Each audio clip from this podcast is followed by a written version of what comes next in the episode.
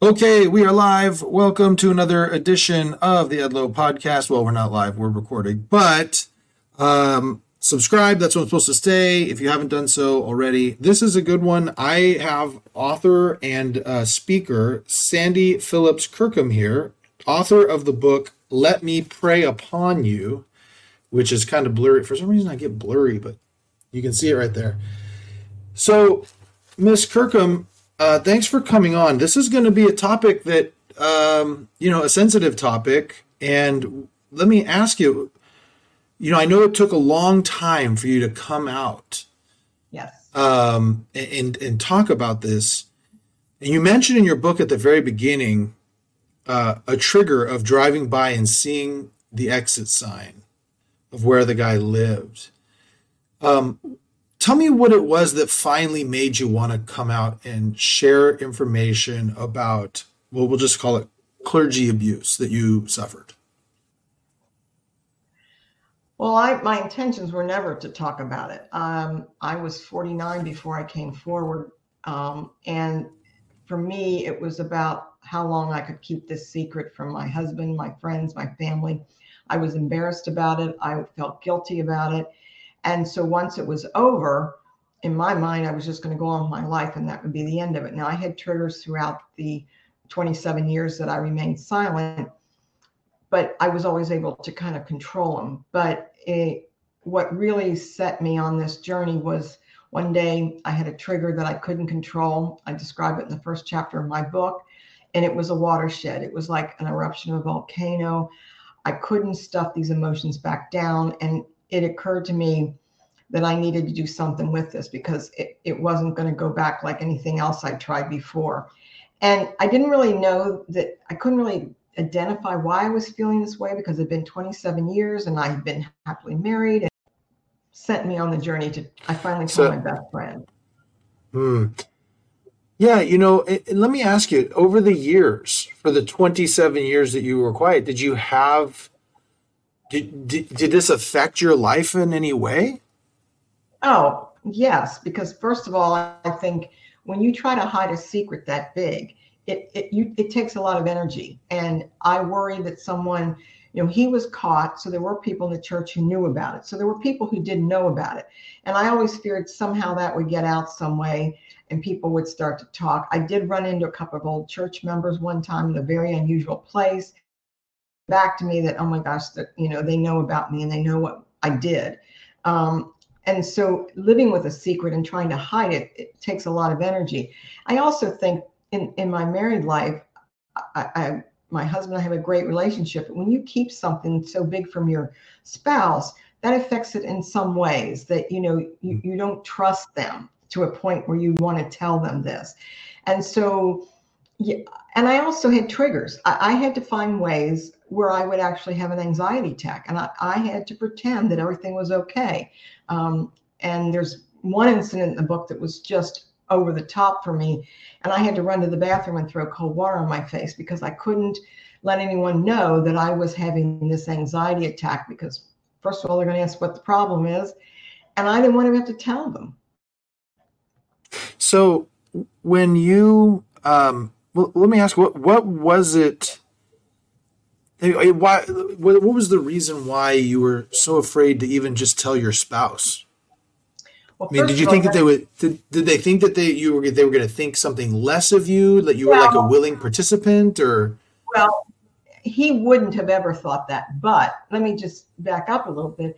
You know, predators brainwash their victims into believing that no one's ever going to believe them. And mm-hmm. if you do tell someone, then you're going to be blamed for that. And I was kicked out of the church for my behavior. Mm-hmm. He was not. He was given a going away party. He was sent to another church and he continued on in ministry. I was called in by the elders and told because of my behavior, I was to leave the church. So I, and, and it was devastating to me. I loved that church. I was active in the church. It was part of my life that I can never really get back. But when that happened, that only reinforced what he had told me. You're going to be blamed if you tell anyone. And the other thing is, once you keep a secret for so long, it becomes mammoth in its size. And so that you start to not really see it for what it is, but you just believe the secret is so big that you can never let it out. And the longer you keep it, the more you feel like I've got to keep it in. And I, I, did worry about whether I would be believed, but I was also worried about being judged, not so much by my husband, but my friends. Um, it was just easier not to tell anyone. It was just easier. And I, I also just knew that if I spoke those words, I was sexually abused by my youth pastor, that once I said them, I couldn't take them back. And mm. so it was easier to protect the secret. Yeah. You know, that part that you, you brought up about how you um, were were judged by the elders of the church and ultimately kicked out for your behavior. What was the rationale for kicking you out versus throwing him a party? What do you believe that was about?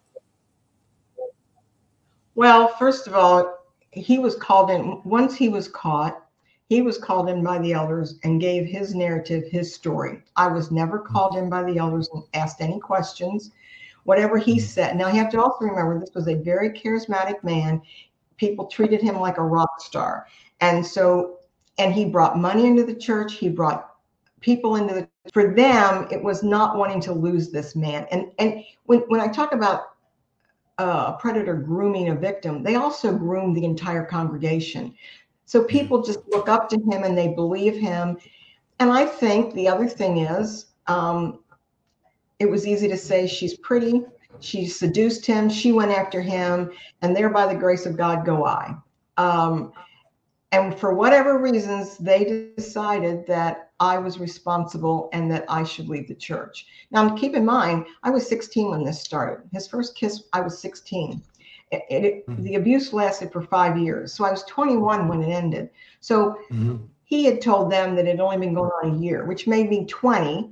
And that a year, you know, it was a year. And so I think they felt like, you know, she's the one that caused this. I'm sure that's what he told them and mm-hmm. it, it was it's easier to blame the victim than to deal with the per- perpetrator. Mm-hmm.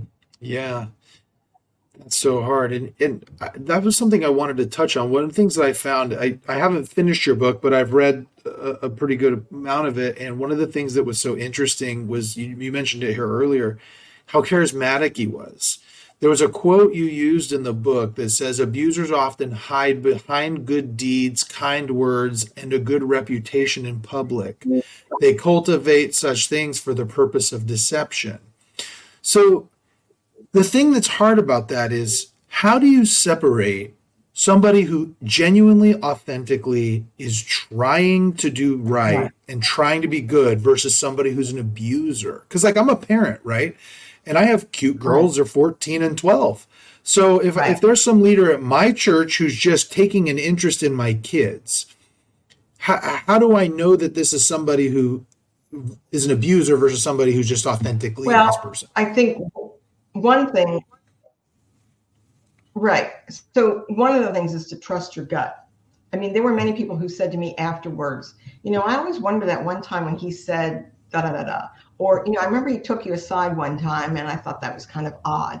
There are behaviors that if we have our antenna up, we can see. So sometimes when your gut feeling tells you he's spending too much time, or why is he chosen this particular person to do more things with? Because um, isolation is another one of their, their techniques because they have to isolate the victim eventually, or they will tell.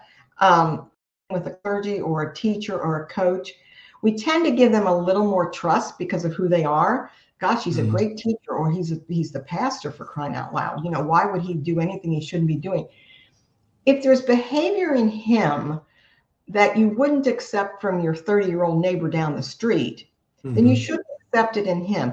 And this man was very demonstrative. He would hug, he would very tell people that he loved them, men and women alike. Because I don't want to say this because it's so negative.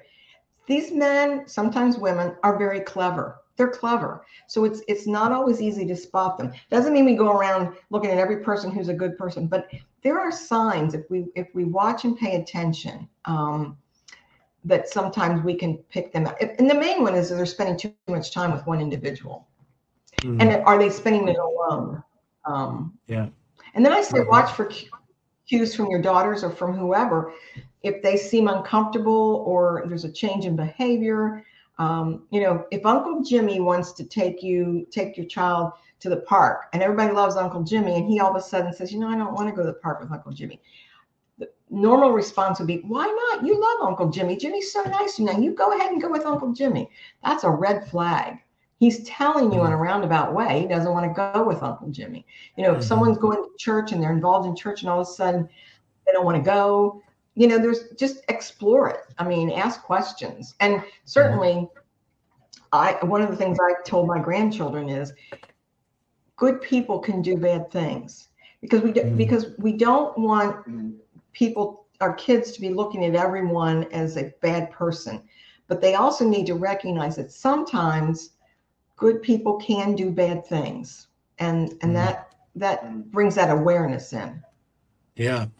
You know it's it's just there are so many questions i'm sure that you've asked yourself a thousand times that i'm sure a lot of people would ask you. Like in you describe the first time he kissed you in his house you were alone and how you were so confused can you talk about from the perspective of somebody who has been abused like this, what goes through your mind and and why it is that you don't immediately have an adverse reaction in that circumstance?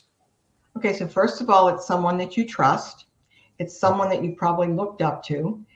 It is someone that has probably groomed you, meaning they have established this false trust by caring about you, meeting your needs, because they, they, they seek out vulnerable people. So they try to meet their needs in order to get that victim, long before anything sexual starts, to become dependent upon them and need them. So when it happens, it's, you know, it, usually it's very subtle. Sometimes it starts with a sexual text. It can be just a rub against the thigh. Um, mine was just this kind of this quick, innocent kiss. So that it can somewhat be explained away if I were to respond. But my initial reaction was, this is my pastor. He wouldn't do anything he shouldn't be doing. And it was kind of a quick kiss. So maybe I misunderstood it. And he, because he was always hugging people and telling them he loved them, I thought, well, this is his way of showing how much he appreciates all the work I do in the church. So that's how I rationalized it. Because if I didn't rationalize it, then I had to accuse my pastor of doing something very evil, which wasn't in, even in my mind to be able to think that way. The other thing is, when something like that happens, the brain almost shuts down in order to protect itself. It's hmm. almost mm. like there's this frozen fear, and then it happens, and you're trying to process it, but your brain is trying to tell you it's not what you think it is, even though if you step back from it, again, like he didn't just push me up against the wall and try to kiss me. I mean, that would have gotten a reaction out of me, like, oh my gosh, he's it was just as you know, he was telling me how much he cared for me, how much he was appreciative of how I was working in the church. I mean, it was I was on cloud nine, you know, thinking, oh, this great man is really impressed with my work in the church. And then he just slowly bent down and kissed me. And and then you know, and then he would say to me, you know, that was something special between the two of us. And so it was like that's how I had to accept it in order to mm. at hmm. least deal with it. Yeah. You know, and that's it's interesting.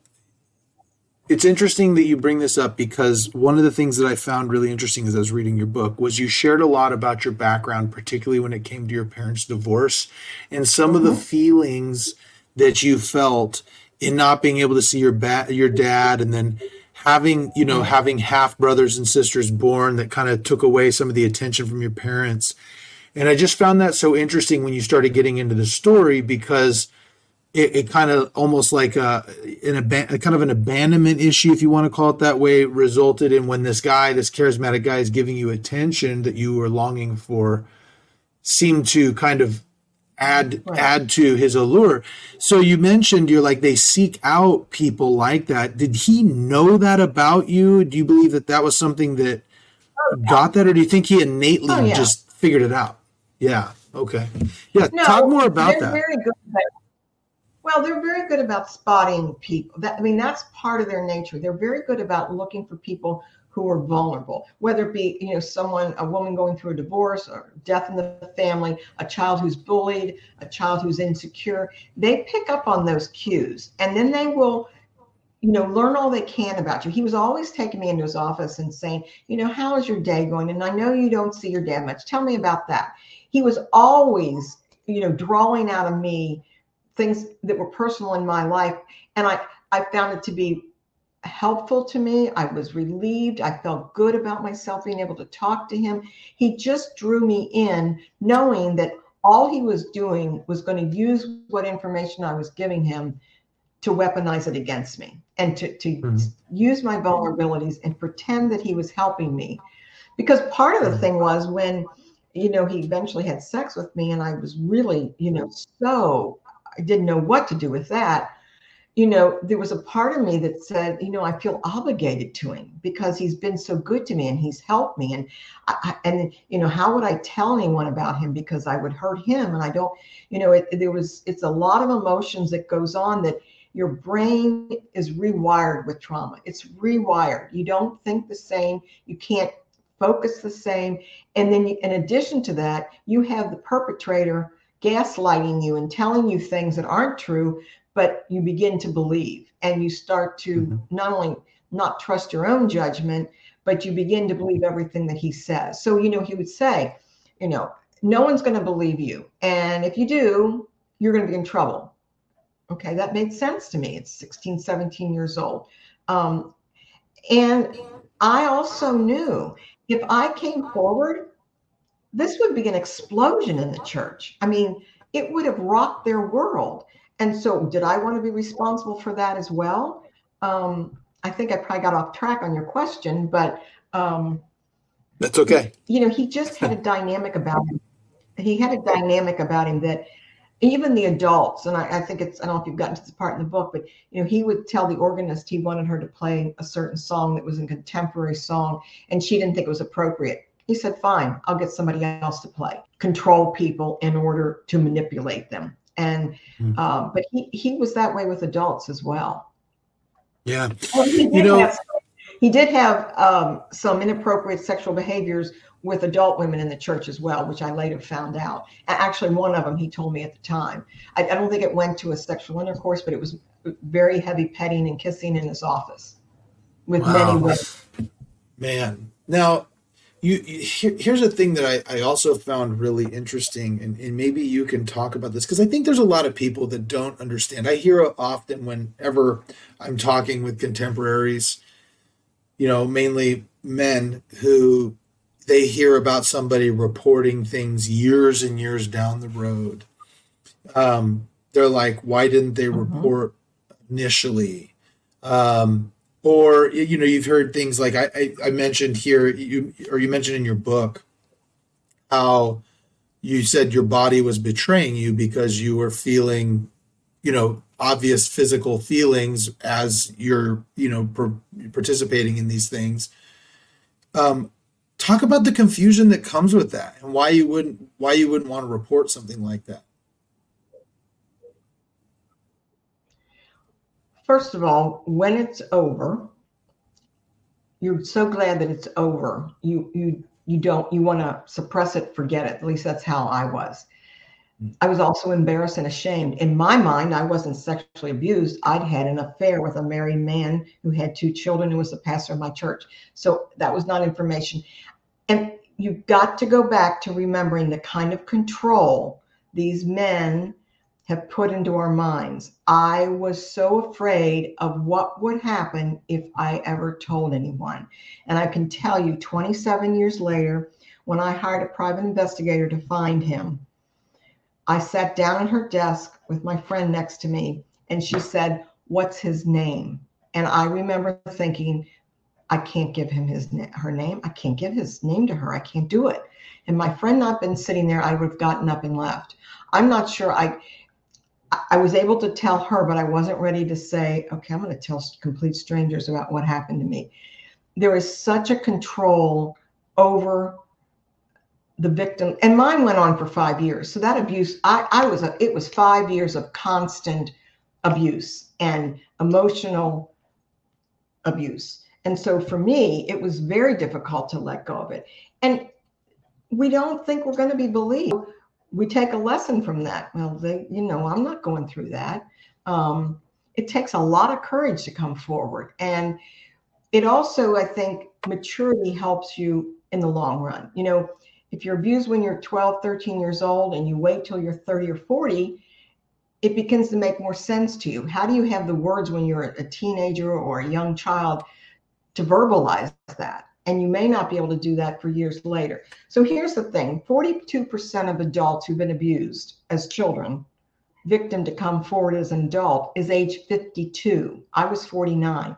So those statistics tell you it's just not that we're, we, we don't care about what happens to our perpetrator or that we've just gotten over it and we live our lives. It is a trauma that lives with us for those many years. Yeah, and that's that's so it's so interesting. Um I just you know, I, I it's it's hard to even imagine as someone who hasn't been through it what that was like. And I'm curious, you know, you mentioned for while it was going on, you're not thinking I'm being abused. You're thinking I'm having an affair with a married man, almost like you're thinking you're consenting to this. When did you finally make the realization that you were not in a consensual affair with your pastor and that you were actually being abused? When did that change? Well, that, um, first of all, let me say this too. He had told me that we were married in God's eyes um, mm-hmm. and that you know that I was this was God's will that we be together. And you know, people say, "Well, how did you believe that?" But again, it's it's it's the way I was able to rationalize it, and I wanted to believe him. So I truly did believe that I'd had this affair with. And at, at age 16, I knew right from wrong, so I could say, "Look, I, I, I should have said power to say no to this man. I didn't. He had groomed me. He had set me up he had done everything he could in order to get me to that point of sexuality, of having intercourse with me. And again, I've grown up in the church. And so once you lose your virginity, you know, that's who you're supposed to be committed to. So it was, you know, just a very confusing time for me. So your question was what? I forgot.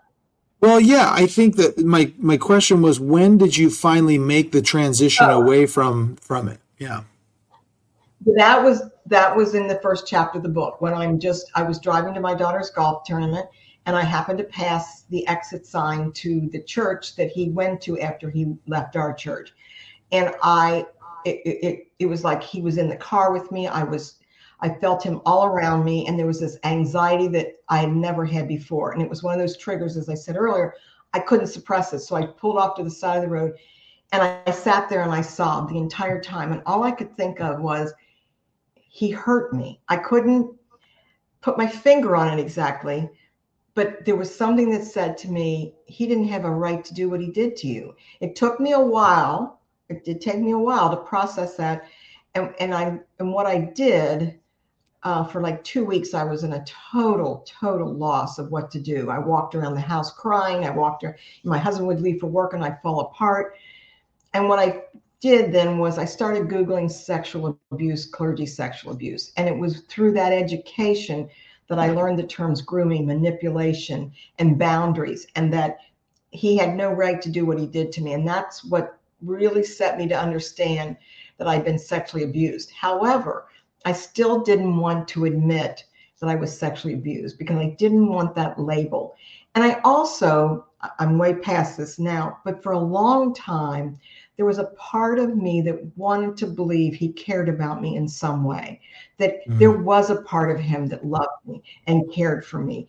He never loved me. He never cared for me. I mean, he was physically abusive. There was nothing in that relationship that was loving. But part of me did not want to believe that someone could be so deliberate as to hurt someone the way he did me. Why, why did you want so badly to believe that? Was it just because of the you didn't want to accept that you had been abused? I, I, think part for me it was like I couldn't believe that anyone could be that evil, that they would do something so horrific to someone without ever caring about them and not caring about what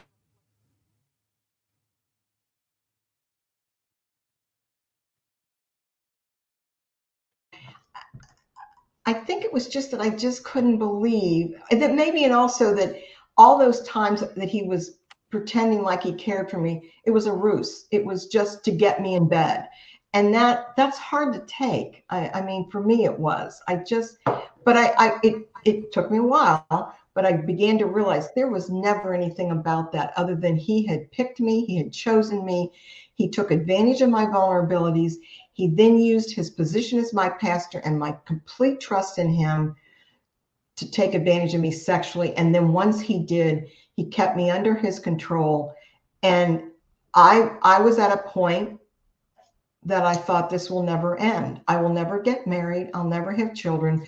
This will only be over when he says it will be. Because the, the couple times that I would try to go to him, and this was early on, because once I got to about year three, I was pretty much done. I mean, I knew that I was never going to get out of this.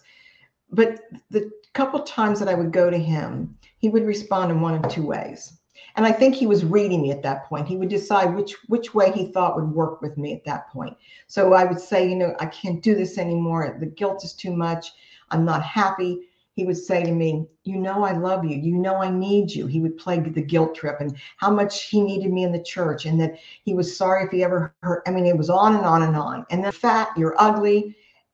And he just, he reduced me to just a puddle of nothing. And so either way he responded to my wanting to change and get out of it, it worked. I mean, I just, and then, then after about, you know, like I said, the third year in or so, I just accepted the relationship eh, because it was easier. Once I did that, you know, it was easy as far as I did what he said and I didn't try to fight him any longer. And I think there's yeah, things in the book where I, I I do try to go against him and it backfires.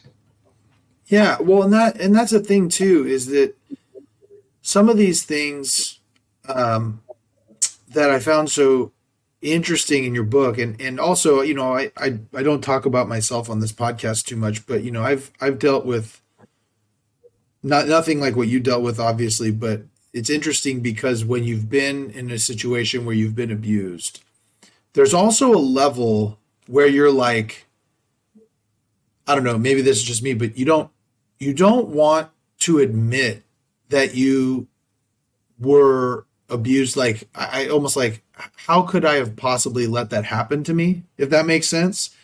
Did, okay, did you feel? I, I, missed that part. Repeat that again. Yeah, there's a part of it. There's a part of you where you you've been. You don't want to admit that you would let something like that happen to you. Like you, like you would. They, right. like, I'm strong. I'm a strong person. How could I possibly let someone treat me like this? Do you see what I'm saying? And that, and yeah, and that's where blaming comes in. Yeah. Yeah. So you mentioned also. I want to. I want to get into this because grooming behavior you people hear about it they don't quite know what it is tell tell us um, what the behavior was that you that you say was the grooming behavior that got you into the trusting was it just paying enough attention to you or was there other stuff he was doing well you know um, so grooming is to establish a false trust to get the victim to trust this person almost so completely. And what happens is they start to push boundaries, and then the victim starts to accept behavior and boundary crossing in that person that they wouldn't normally accept in another person. So, what he did with me was I was very active in the church um, before he arrived at our church. I sang in the choir, I taught Sunday school. I'm just going to tell you, if the doors of the church were open, I was there. I absolutely loved being at church and I loved everything I did there. So when he came, the senior pastor introduced me to him and said, you know, this is Sandy. She's our one of our leaders in the church. She's going to be a big help ministry. And then it's interesting because I remember he took my hand and he didn't let go of it the entire time that we were being introduced. And I remember feeling odd. Now there's see, there's a clue. I mean, I didn't I didn't pull away. I didn't I just let him hold my hand, but I remember thinking that's odd. So then he chose me as one of the, the leaders in the youth group you know, I don't normally have teenagers serve on the adult committee, but I think it'd be great to have you. So I'm like thinking this is wonderful. I, I love the attention. I, I, you know, I, I found church to be a place, as you mentioned earlier, you know, that I felt safe and I got the attention that I thought maybe I was missing at home, even though I had good, good, my mom was great, but but you know, him out anyway. But I I like that attention that I got at church, and he tapped into that.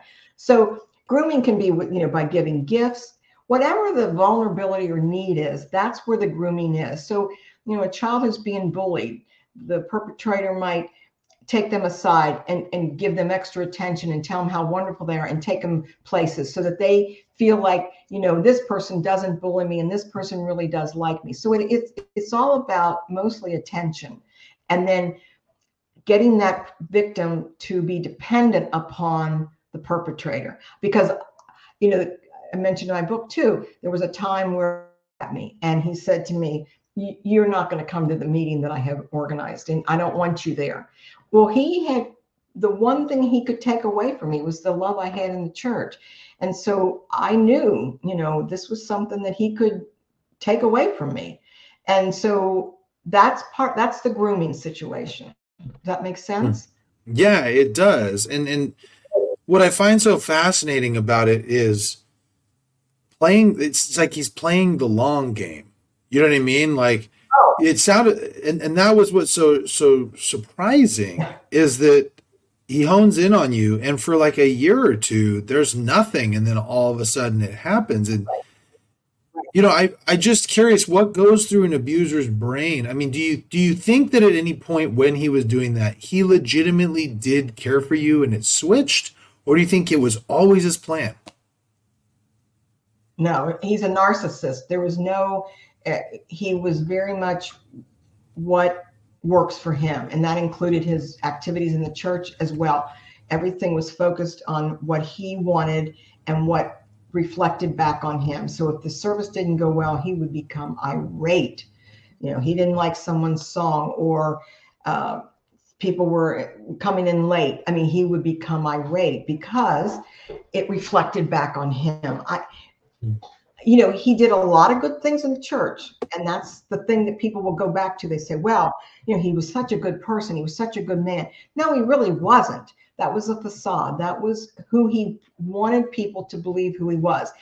And so I forgot your question again. I get off on these no, tangents. I'm no, sorry. no, it's I, I, it's really it's more of a conversation because I think this is so interesting I've I've I've had some interviews with mental health providers when it comes to narcissism, right?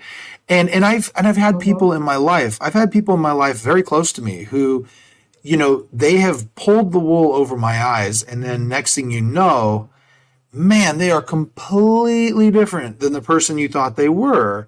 How do you, when you're seeing somebody, that's what's so interesting. When you see a narcissist and you see them doing all these wonderful things, where are the signs that you're, you're that they're not real? I mean, you know what I mean? Like, where do you get that? How, do you figure that out before you're stuck? Well, a lot of time, there's a bullying in, involved in narcissistic people because they mm-hmm. want they have to be right all the time. Um, they take a little bit of pleasure in a very devious way of making someone else feel less about themselves. So, in a joking manner, they will mm. um, they, they they try to get to someone's self-esteem. Now it doesn't work with everybody. So that's again they're good about picking out people who they think they can manipulate. Um, mm-hmm. we had one uh, youth group leader in, in the church that she didn't fall for his stuff. She really didn't. She was very she thought he only concentrated on the pretty talented people in the church which was true. She, the, you know the people who were somewhat more you know quiet or they weren't as popular. He didn't pen, he didn't spend any time with them and she didn't like mm. that. So she never fell for him um, in the same way that most of the people did. Um, again let's see. So that's mm. they're, they're, they're bullies most of the time. They try to uh, make the uh, another person feel less than what they are. And then they say oh i was only kidding. I'm just joking mm-hmm. with you but they mm-hmm. do it mm-hmm. in a mean spirit way. Um, mm-hmm. That's a couple of the things that you can pick up on. And they, they like to control things. They're very controlling and they do it in, you know, so like with me, this was before anything started. He said, Sandy, I, I want to, I want you to learn a vocabulary word every week and tell me what it means and put it in a sentence. He, the guy's was to make me think he was trying to help me, you know, that this was mm-hmm. going to I want to help you. And this will help you. If you just learn a vocabulary every week, no, it wasn't. It was to make me feel stupid because as a, as the relationship then went on, he got to telling me that's a stupid word or no, that's not the right meaning. So they they they they they like to control. I mean, control is a big Mm. factor. Mm. But No. I would certainly, you know, I mean, and nar- narcissists are, are dangerous people for sure. hmm Yeah, well, especially in this circumstance, you know, Yes. it's it's uh it's scary because when I don't think we realize I, I've you know I, I've, I told you off air I'm Mormon and our clergy is all uh, volunteer. You know, they don't they're not paid ministers like some of the other churches out there. But the thing is, um, you know, those it's it's still um, it, it's where was I going with that? I don't even know where I was going with that and why I brought that up. I, I think it's it's anyway. It's interesting to um, see. Well, I, see now I've lost my train of thought. This stuff is just so kind of strange. It's, it's just so strange. It, it is because I, I guess what I'm trying to figure out is is I am so afraid. There, I'll, I'll I'll share a story. There's somebody who got was very very close to me, uh, a friend of mine. Uh, I've known I had known him since high school, and uh, people who are around me will know who I'm talking about. He was a youth he was a youth uh, equivalent to a youth pastor, right? I mean, he was involved in the youth group. Just a super nice guy. And without getting too into the weeds, next thing you know, the FBI's raiding his house and finding Oh. pictures and all this stuff. And you couldn't it, it was it was so scary because this is a guy who I literally would I mean he had watched my kids. Do you see what I'm saying? Like Right. it's somebody that it literally was the last person I could have ever Mhm. thought of, right? Right. And it's so scary because you don't you just don't know and it makes you almost paranoid, right? Right. Right. And and as, and as it how would how would Yeah. you recommend how would you recommend if I have a, a, a daughter in that was the age when you started being abused? What would you recommend I teach my kid, my sons too, really? What would I teach them to make sure that they don't fall into the same trap that you found yourself in? So again, I would start with, you know, most people are good people, but there are some who mm-hmm. are good people that we would never think would do anything wrong, but they can. Also, I think we need to give our girls power to say no, that it's okay if you don't want someone to hold your hand or give you a hug. It's okay. Don't, because girls especially worry about hurting feelings. We don't want to hurt their feelings. So that it's okay to use your voice to say, this is not something I'm feeling comfortable with. I think it's also good for parents to make it known. Like if you if you have let's say that the perpetrator gives them a gift. Seems like a nice gesture. You trust this person. It was an e- oh, I just saw this. I thought she'd like it. It's it's okay to say to them, you know, we aren't real comfortable with strange people giving gifts to our kids because we we're very careful about what we give and we have a an idea of what we'd like them to have or not have. So I appreciate the fact that you it puts that perpetrator on notice that you're paying attention. Now, if it's an innocent gesture, they're not going to be offended. They're going to take your parenting. Okay, I think, oh, that's a little weird, but if that's what he wants, fine. I won't give the gift. So we got to be careful, of, or at least letting perpetrators know that we watch our kids. Um, Mm. and the other thing about it is, we need. Okay, if your dog abused she's not going to tell you probably she's just not If they don't they don't Mhm. tell so we need to start asking questions. And what i've done with my granddaughters is just to say to them you know when you're with somebody and someone touches you inappropriately or touches where they shouldn't you're probably not going to want to tell anyone. But you need to talk and you can tell me. We need to let our kids know ahead of time that it's okay to tell us and that if anybody ever does that to you, it's not your fault in any way. And you Mhm. and, and because you didn't stop them, that doesn't mean it's your fault either. Because we tell kids, don't let someone touch you, don't let someone touch you there. Well, it happens so quickly, and as it did with my case, the brain shuts down and says, "Oh, what did he do?" I, I- you can't process it. So we need to let our kids know that if something happens, it wasn't in any way their fault, even if they didn't say no. um, because they didn't weren't able to, and you understand that. And I think just paying attention. You know, when this guy was paying a lot of attention to me, but remember, we're in church, so my mom is very comfortable with this. He took me on hospital visits. We went places. We had lunch. He, but he did that with a lot of the young people in the church. But he did it more with me. And mm. in hindsight, many people said, you know, I thought he spent a lot of time with you, but I never thought anything of it. Mm-hmm. I mean, pay attention to the red flags or your gut. If you don't, yeah, you probably- know, nobody should nobody should pay an extra attention to your kids. That much extra right. attention. That's not normal. Right. Well, yeah, and that and that's the thing. Like, you know, like I'll I'll give an example of of that other person that I know. You know, he was very involved in the youth group, and a bunch of us were all together. Uh, you know, kind of processing after it happened. And there was a guy mm-hmm. who shared a story about this guy being at his house and just getting on his cell phone and calling one of the youth and being like, "Hey, I just wanted to remind you to, you know, say your prayers tonight." Blah blah blah. And I'll talk, you know, talk to you later. And hung up. And he goes, "You know, I thought to myself, what a good pastor to be doing that, not realizing what he was doing was not what he was mm-hmm. purporting to do."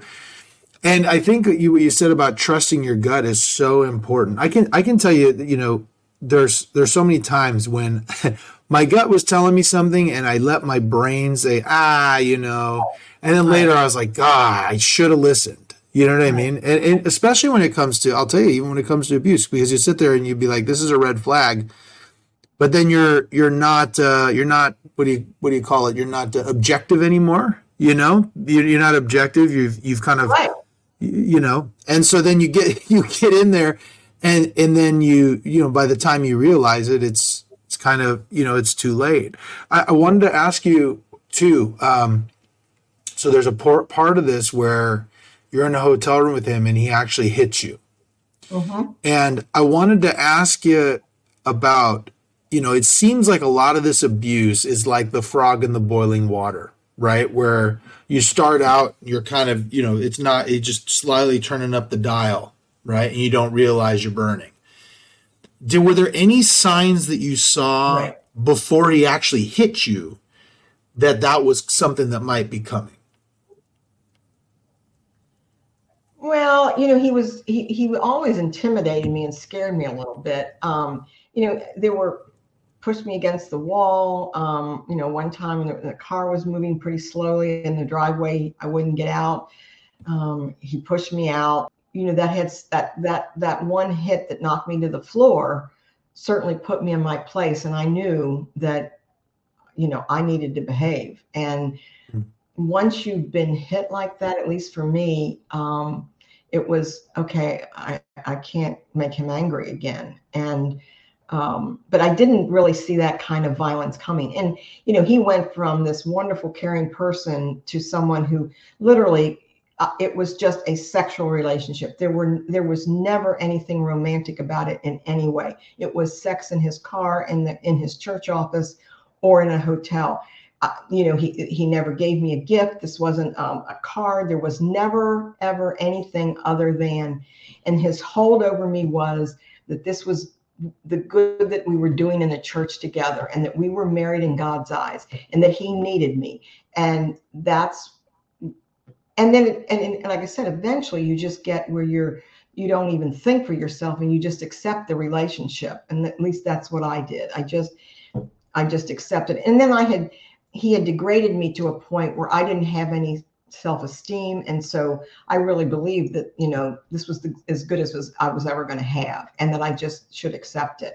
Um, i was at a very low low low point in my life. And I, I didn't see a way out. So it was, you know, and so people talk about, well, I just leave. Once your brain has been brainwashed and you have been controlled and physically abused, it's it you, you don't think for yourself anymore. You just accept it. It's easier. It's easier. I, I have to hone in on something you said that I found quite interesting. And I know you were talking about at the time and not what you think now, but I found it so interesting that when he hit you, your thought was, I can't make him mad again. Right? Like you were the reason he hit you. It, Right. Was that when did Right. that It was my when did that right when and and I wonder about this. I wonder about this. There's maybe a therapy session between us here, Sandy. I wonder. I wonder if you you did you always tend to take things on to yourself before then, or do you think he he made you feel that way? Does that question make sense?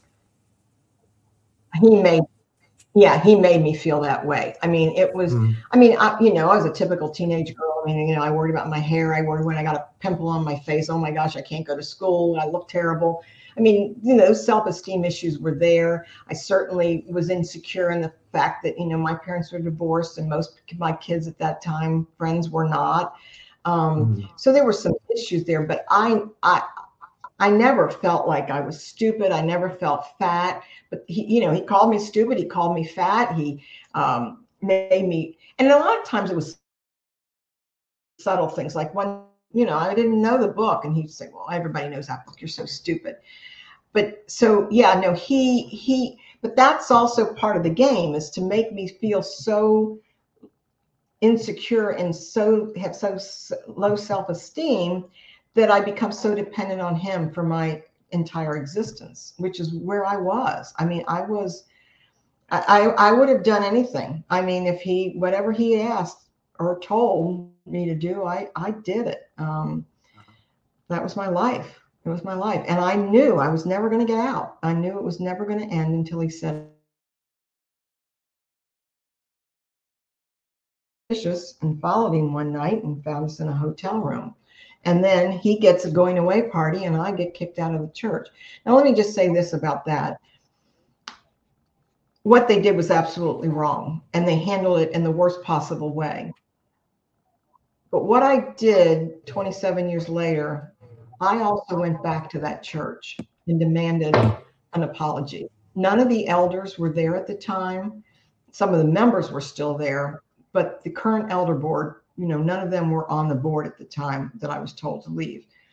But that church needed to recognize and take ownership for what was done to me in that church. And that was a huge part of my healing too. I Mm. I needed to have my voice heard and I wanted the true story told because I know what he told them and what he, you know, I don't know all of what he told them, but I know he didn't tell the truth. And people still talked about him, how great he was. And even when I went to the current pastor of the church, his first reaction to me was to say, well, you know, I didn't know him, but I heard he had dynamic sermons and I know he did a lot for this church. And I, I can remember things thinking, I'm a victim of this man. He sexually Mhm. abused me and you're defending him. I mean, how is Yeah. that? How does that make sense? How is that anything Christian like at all? And he wasn't willing to give me the meeting. I finally had to go around him to someone else. But so in their defense, they were very willing to allow me to come and speak before their board. Mm. That's so interesting. You know, it's it is it is so interesting, and and and I wonder what this is. Right? I wonder if it's just they just can't see it because they only saw that narcissistic side that was so nice and charismatic that they almost can't believe that this person that they know almost like they they don't can't believe that they've been deceived. I mean, it just seems so Right. surprising. Well, I think there are two factors at play in here. You know, I, I think I told you earlier, he had told everyone that it had only been going on a year, when in reality, Mm. within six months of his arrival, it had started. So he knew that, you know, you can get forgiveness for maybe a year, but if you're to tell them for five years while I stood up and preached about marriage and everything else, this had been going on, that would have been a little harder for them to accept. So he put it down to a year. The other thing is, I think the church mis they're misguided in their response in the sense that they rely on misinterpretation of scripture. In other words, well, we've all sinned and fallen short of the glory of God. We shouldn't judge each other. And we all make mistakes and we all deserve second chances. They go from the moral side of it that this is the way we should treat someone who has done this. I think that's part of it. But what they fail to see is is the it's not just a moral failure, it's a professional failure as well. He broke hmm. the vows of his ordination, he broke the vows of his marriage, but he his job was to, to stay within the boundaries of his ministry, and he broke those boundaries. He devoured one of his sheep, and therefore professionally he loses his job. It's a job. You know, I had one pastor say to me, Well, it's not a job, it's a calling. I said, Well, you get a paycheck, you're expected to show up every Sunday morning. That's a job. And if you go out of your boundaries and commit sexual misconduct, then you lose that position. It's no different than I, as a nurse, if I steal narcotics, that's my life. Counseling, you can do all the things you want to do, but I've lost that privilege of, of being a nurse because I broke a, a rule that is the one rule that you can't break. You can mm. do it. Stockbrokers, you can't do inside trading. You do it, you lose your license. It's the same with a pastor. You know, he could probably steal money out of the church and get, you know, better, be more reprimanded than if he actually steals the soul of one of his sheep. Yeah, and the and the thing that's so interesting um, about that is is it's not like if he loses his job as a pastor, he's not worthy of forgiveness. But you know, if that makes sense, like exactly. they're com- they're they're conflating the idea of forgiveness with allowing to continuing to put this person in a position to hurt other people. They've clearly shown if, if he's if he's a youth pastor that he will use his power over people to manipulate them to get things that he want even at the at the point of destroying somebody's life that's not you you have to do something to make sure that you keep him out of that power so i my response is always this look, my abuser deserves all the love and the grace God gives to all of us if we repent. But he deserves that love and grace sitting in the third row of the church, not in the pulpit. Mm-hmm. This is not about whether he can be forgiven or not. And as far as judging this man, I am not judging him whether he's going to heaven or hell. I'm not judging him on how God will treat him. I am judging him on his ability to do his job. And he proved by his own actions I was not his first victim. In his first church, a young woman came forward and accused him of sexual and inappropriate behavior. But when we in the church rehire these men or give them second chances, we are basically giving them a second chance to reoffend. And uh-huh. it is mm-hmm. too great an offense to take that chance. And legally, legally, if you had a history of sexual abuse, you are putting your entire church at a legal peril because you now have information knowing when you hired him that there's been some sexual misconduct. And it doesn't just go for minors. There are 13 states that if a pastor is counseling a woman and they have any kind of sexual relationship, that is illegal and they can go mm. to jail, just like a doctor or a therapist. And so, unfortunately, it's only 13 states. But the law is beginning to recognize the power that pastors, rabbis, and priests have over the members of their congregation.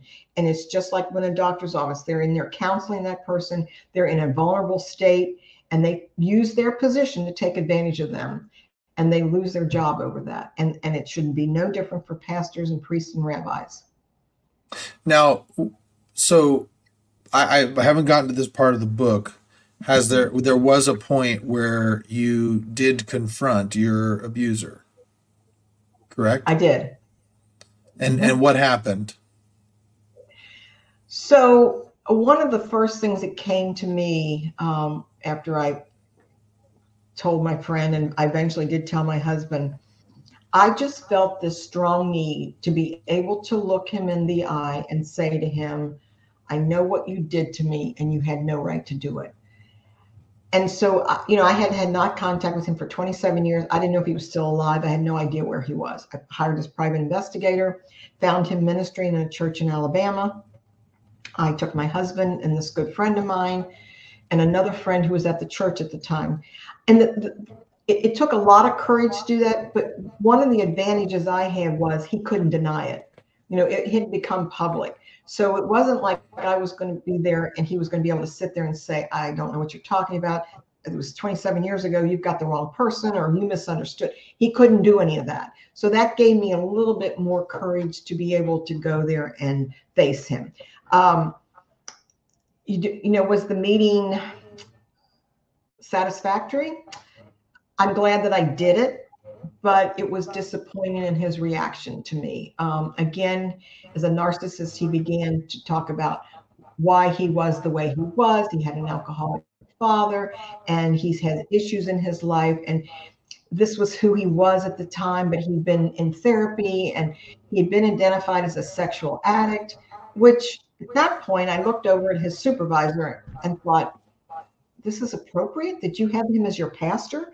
And again, they had not told anyone in this current congregation about his past. And he had admitted that there had been many incidences of sexual misconduct throughout his ministry, uh, Wow. you know, which boggles my mind. And he's still a pastor. That's that is shocking. So- that that's shocking that he's still a pastor after all of this. And I really, my friend um, who was a counselor and she taught school, she said to me, Oh, Sandy, once they hear your story, there's no way they're going to let him continue as the minister. And I remember saying to her, I bet you they do. I bet you they do because he's so charismatic and I know how he can manipulate people and they, they won't they won't get rid of him. And sure enough, the answer I got from them was, well, this happened 27 years ago. We believe in the power of change. We believe that God can change people. And we don't think it's appropriate to do anything based on something that happened 27 years ago. So then I went to his denominational leaders, which were in Indianapolis. He was in Alabama. I got a, a meeting with the president of the denomination. I was told the same thing. The other thing about the church that I grew up in and the church that he still is the minister is that they're all independent. They don't have a hierarchy that they have to answer to. So each Mhm. church hires and fires their own pastors. They they are autonomous. And so that makes it even more difficult according to this president that they can't really do anything about Mhm. a particular pastor unless the church itself decides to do that in spite of what i told them and i don't think they didn't it wasn't they didn't believe me but they just they don't want to deal with it they don't want to deal with it So, so what do you think it, as someone who is a victim of clergy abuse? Um, if you have somebody in your life who is a victim of clergy abuse, what are what would are some of the things to say or not say to that person? okay so i you cut out on me again so just repeat the question real quick Sure, sure. The question is, is if I have somebody in my life, or I know someone, or I come in contact with someone who has been a victim of clergy abuse, what are some things I should say to them and things I should not say to them? I mean, that's a great question. First of all, remember that they've been abused within the church and they've been abused by a spiritual leader. So there's a good chance that they are very leery of trusting anyone within the church. And so phrases like, I will pray for you, are not comforting to a victim of clergy abuse. Well intended, but not helpful because this didn't happen with me, but many victims I've spoken to, their predator would pray with them after they had sex and say, We need to pray to God for forgiveness, or we need to pray to God to bless this relationship. It- Prayer was brought into the relationship in a sexual way. So Hmm. saying to someone, Let me pray for you. Secondly, quoting scripture is a big no no. You know, it says in the Bible that, well, the Bible was used against us. At almost, I would say 90% of the victims I've talked to, the their abuser used Paul as an example. I'm just like Paul. God used Paul in spite of his faults. And that's that's the scripture they use. Then this scripture is used don't lean on thine own understanding. Trust me. So scripture is a very big trigger for a lot of victims. So what I would say is that if you would I would appreciate it anyway if someone who really wants to pray for me would say, I understand that prayer could be difficult. Would you mind if I pray for you? And it's okay if you don't want me to. You have opened the door to this victim by letting them know you do understand. And it's like, wow, she she gets a prayer. I mean, you've told them and then that trust can be built that they might tell you even some more. Um, I would also say to victims, it, when you come forward, I would go forward first to someone who's not in the church. Because as I said mm-hmm. earlier, they have groomed the entire congregation. And it's difficult to tell someone in the church who has also has a personal relationship with your own abuser. So you know they're they're having to process. Here's a man that baptized their children. He's the man that married them. He's a man that counseled them. He's the man that sat by their bedside and took care of them. So it it would be it's you know I would say that you need to talk to someone outside of the church first. Hmm. But when you're dealing with a victim of clergy abuse, just keep in mind that the church and even God has been contaminated for them. And you need to be aware of that and just don't assume that prayer and Bible scriptures him was in the garden. And you know, every time I hear that now, I, I think of him. It just is a reminder. I, it, I can't help it. And so we just need to be aware of that. Um, yeah. And you then, know, you know, I, to say, I mean, one other thing is to say to them, you know, I don't understand how this all happens. So maybe you can help me and I would I won't judge you. And I'm going to spend some time researching clergy abuse so I, I can have a better understanding of what you've been through. I mean, that's the kindness that comes through to say, I'm not here to judge you. I didn't get that. I didn't get a lot of that. Yeah, you know, I had to. I have to ask you because and don't you brought up. Say, do not ever, ever, ever, ever say, I forgive you or, or God forgives you. Don't ever tell a victim, well, I forgive you for what, what happened or God forgives you. We don't have anything to be forgiven for. We no. were the victim. A hundred percent. You know, the thing that I would I would say about that, and I don't know if this is helpful at all. You can tell me if it's not.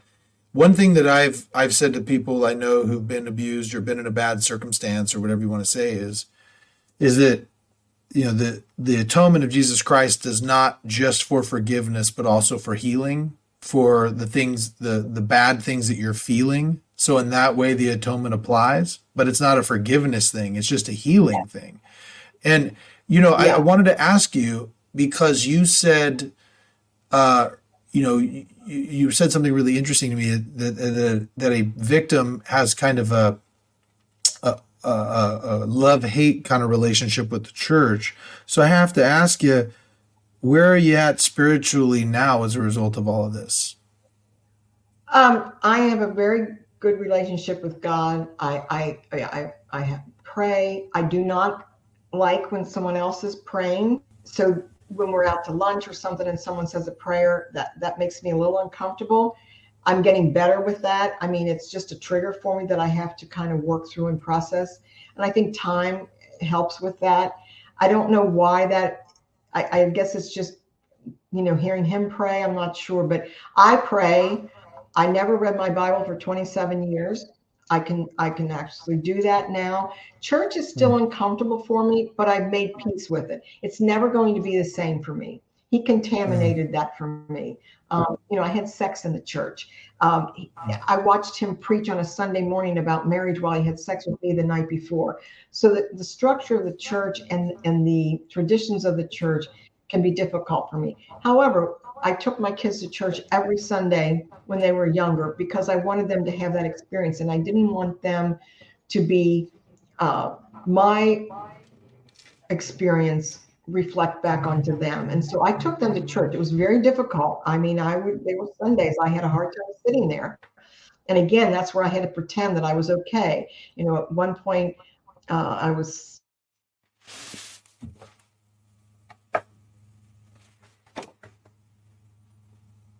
Because I miss singing in the choir. I would have loved to have been able to sing in the choir, but I wasn't able to do that because of his abuse.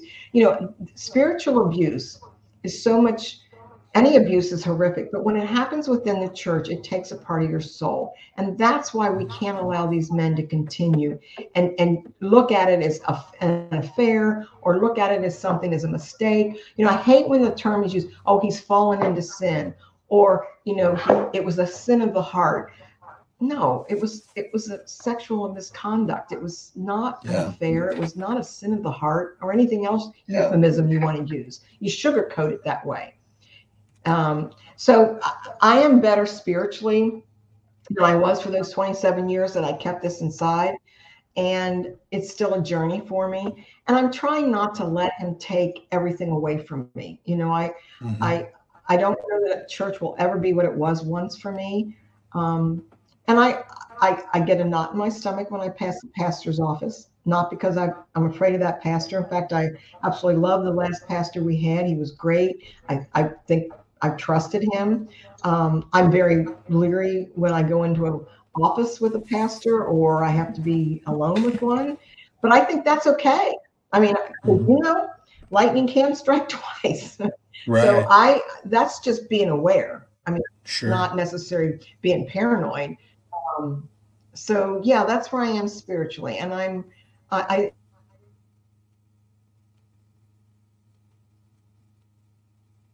spiritual life that I would have given them had this not happened to me. And that's that's a sadness for me. I mean, they got they went to church, but I, you know, I couldn't engage anything with them. I couldn't talk about anything spiritually with them.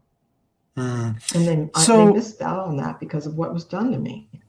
Yeah. So so tell me then, um, for somebody who may be holding something in, somebody who has been abused or just I probably generalized trauma that they've not talked about or held in.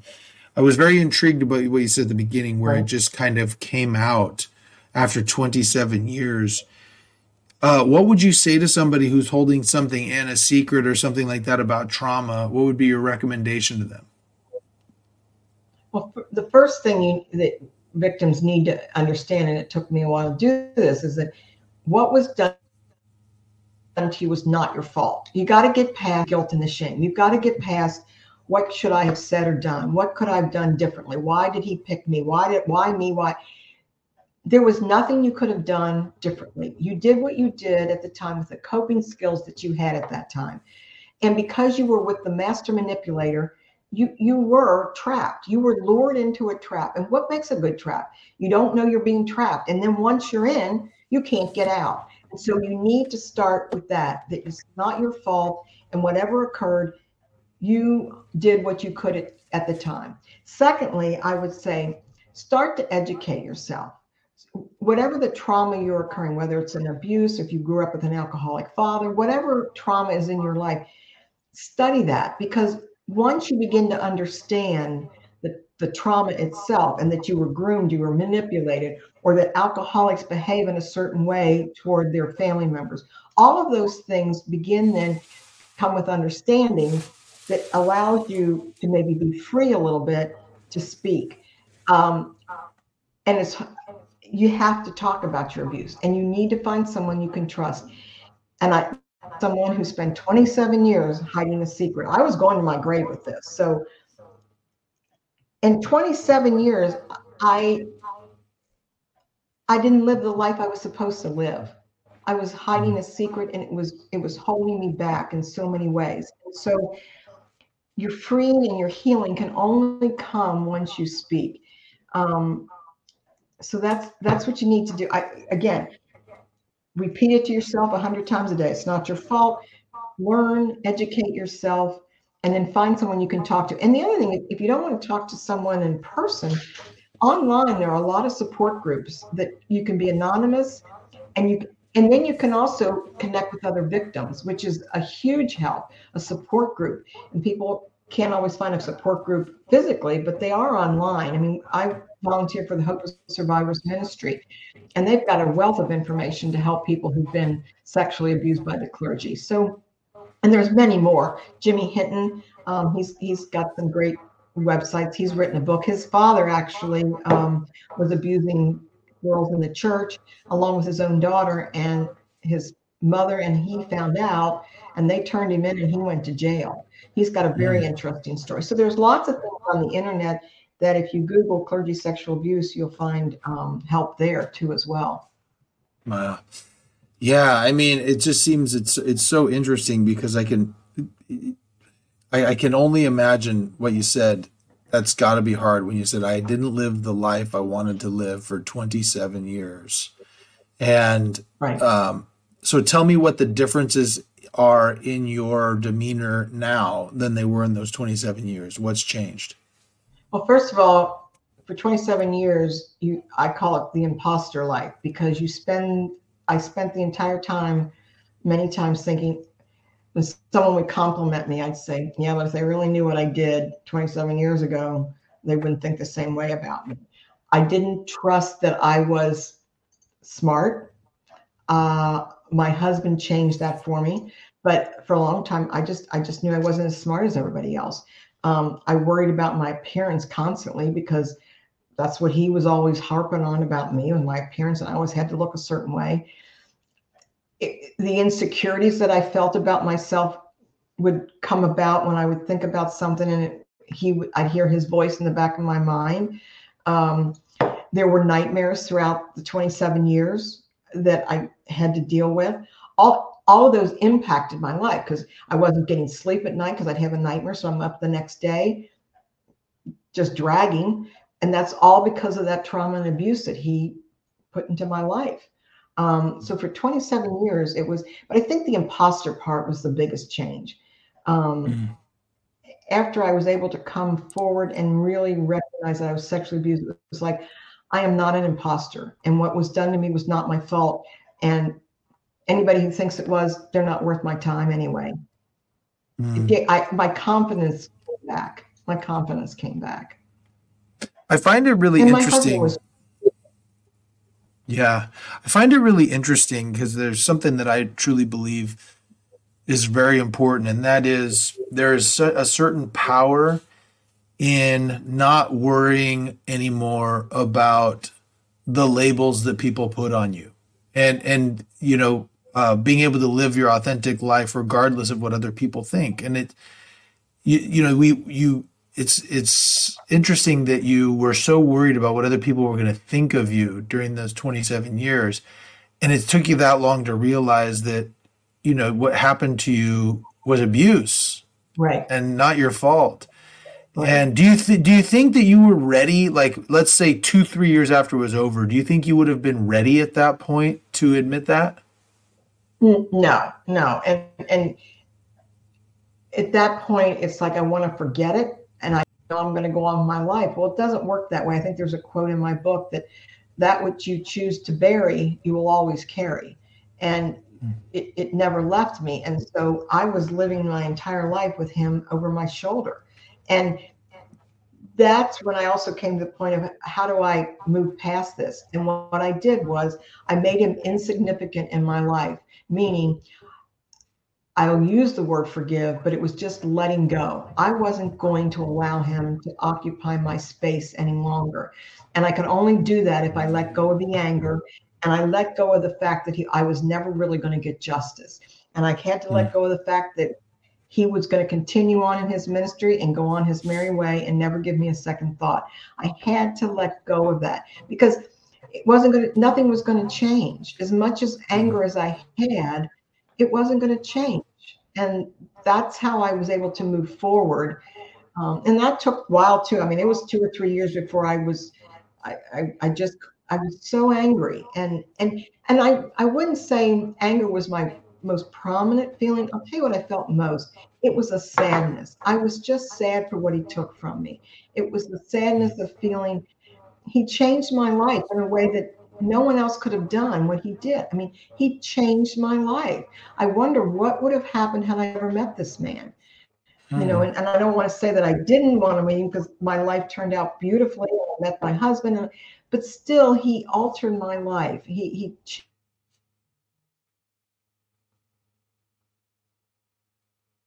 changed. And and I can't, it's like putting, you know, the cracked egg back into the shell. It just doesn't, it, it just doesn't going to be the same. I don't have that same trust. And when I see people in church raising their hands and praising God, you know, I want to be able to do that, but I can't. I, I can't. Yeah. That's, and that's man. what he took from. These yeah. men are thieves. They steal souls. And there are many victims who will never go back to church who are now atheists who say, I don't believe in a God for any reason because of the trauma that was caused within the church, the safest place on earth. That's why these men in, in positions of power of, of the church, the elders, whoever they are, bishops, they need to understand what this does to people, what it really, really does. We never, ever get over it. Some of mm. us come out on the other end okay. Some of us commit suicide. Some of us go to alcohol. Some of us go through relationships like a revolving door because of our trauma. And when it's by a clergy person, a man in a spiritual position, it's devastating. It's absolutely devastating. Yeah. Man, I can't imagine what you've been through. Uh, as a as a father of young daughters, I'm actually kind of enraged for you. I mean, it, you know, to think about how something like that could happen, and the scary thing is, right. is it could literally be anybody.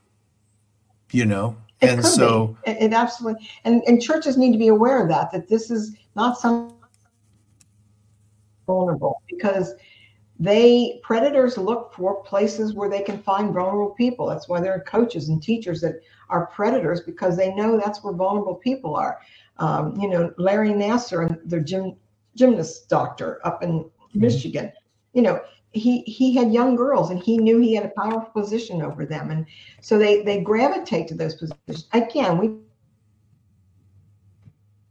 don't want to pretend that every person out there, editor, and that every pastor, priest, or rabbi should be looked at with a second look. That's not what we're saying. Um, and I truly believe that 90% of pastors and clergy people are faithful to their calling. I do believe that.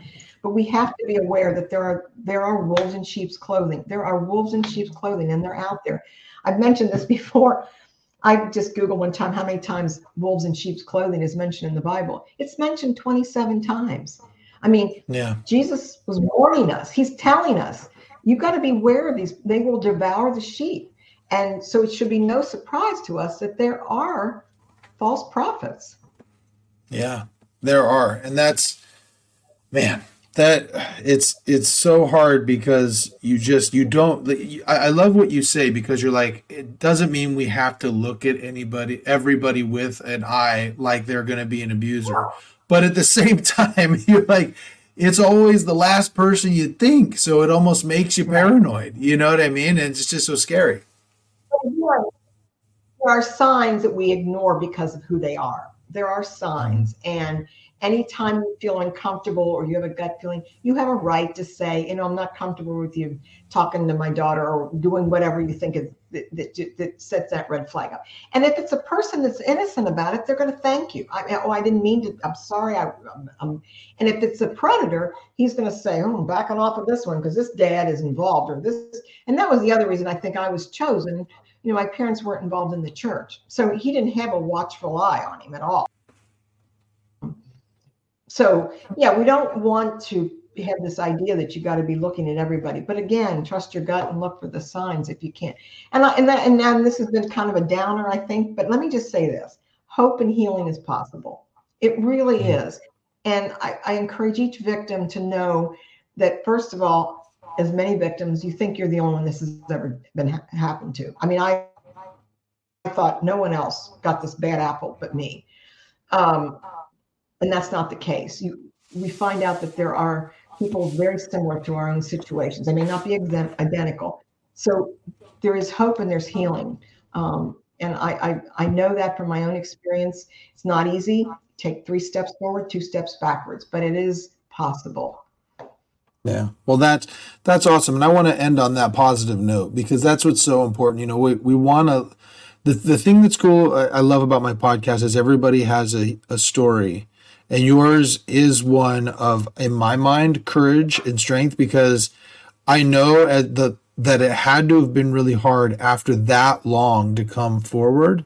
And the fact that you did, and now you've written a book and you're helping people through your story.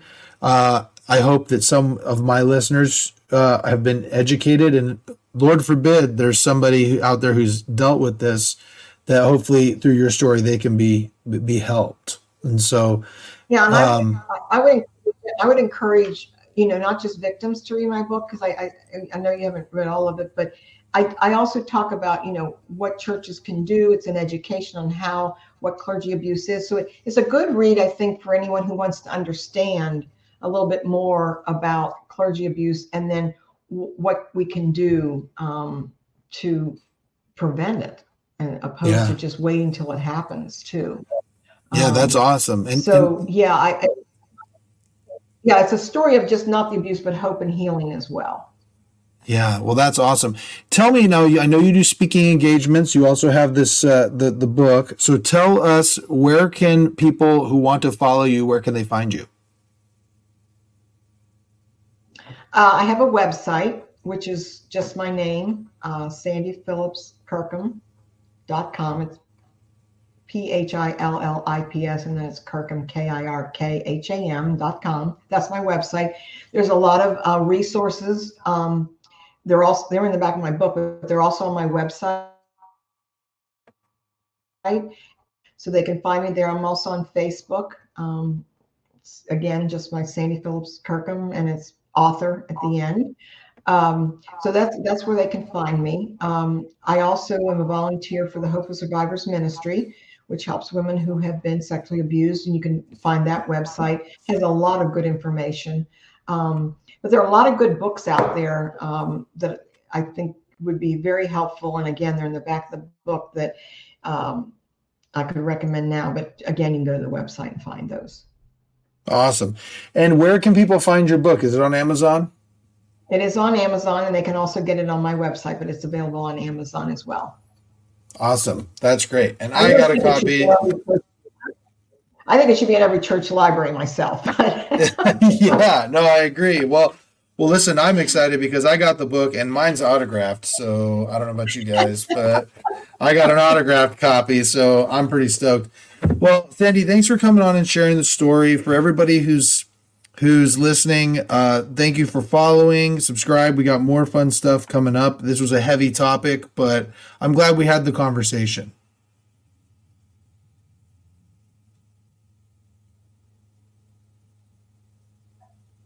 Did I catch you there? Did I lose you?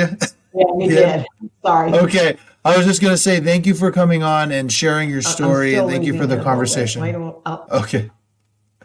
I all I was saying was thank you for the conversation and thank you for sharing. Thank you very much. All right, we'll see you.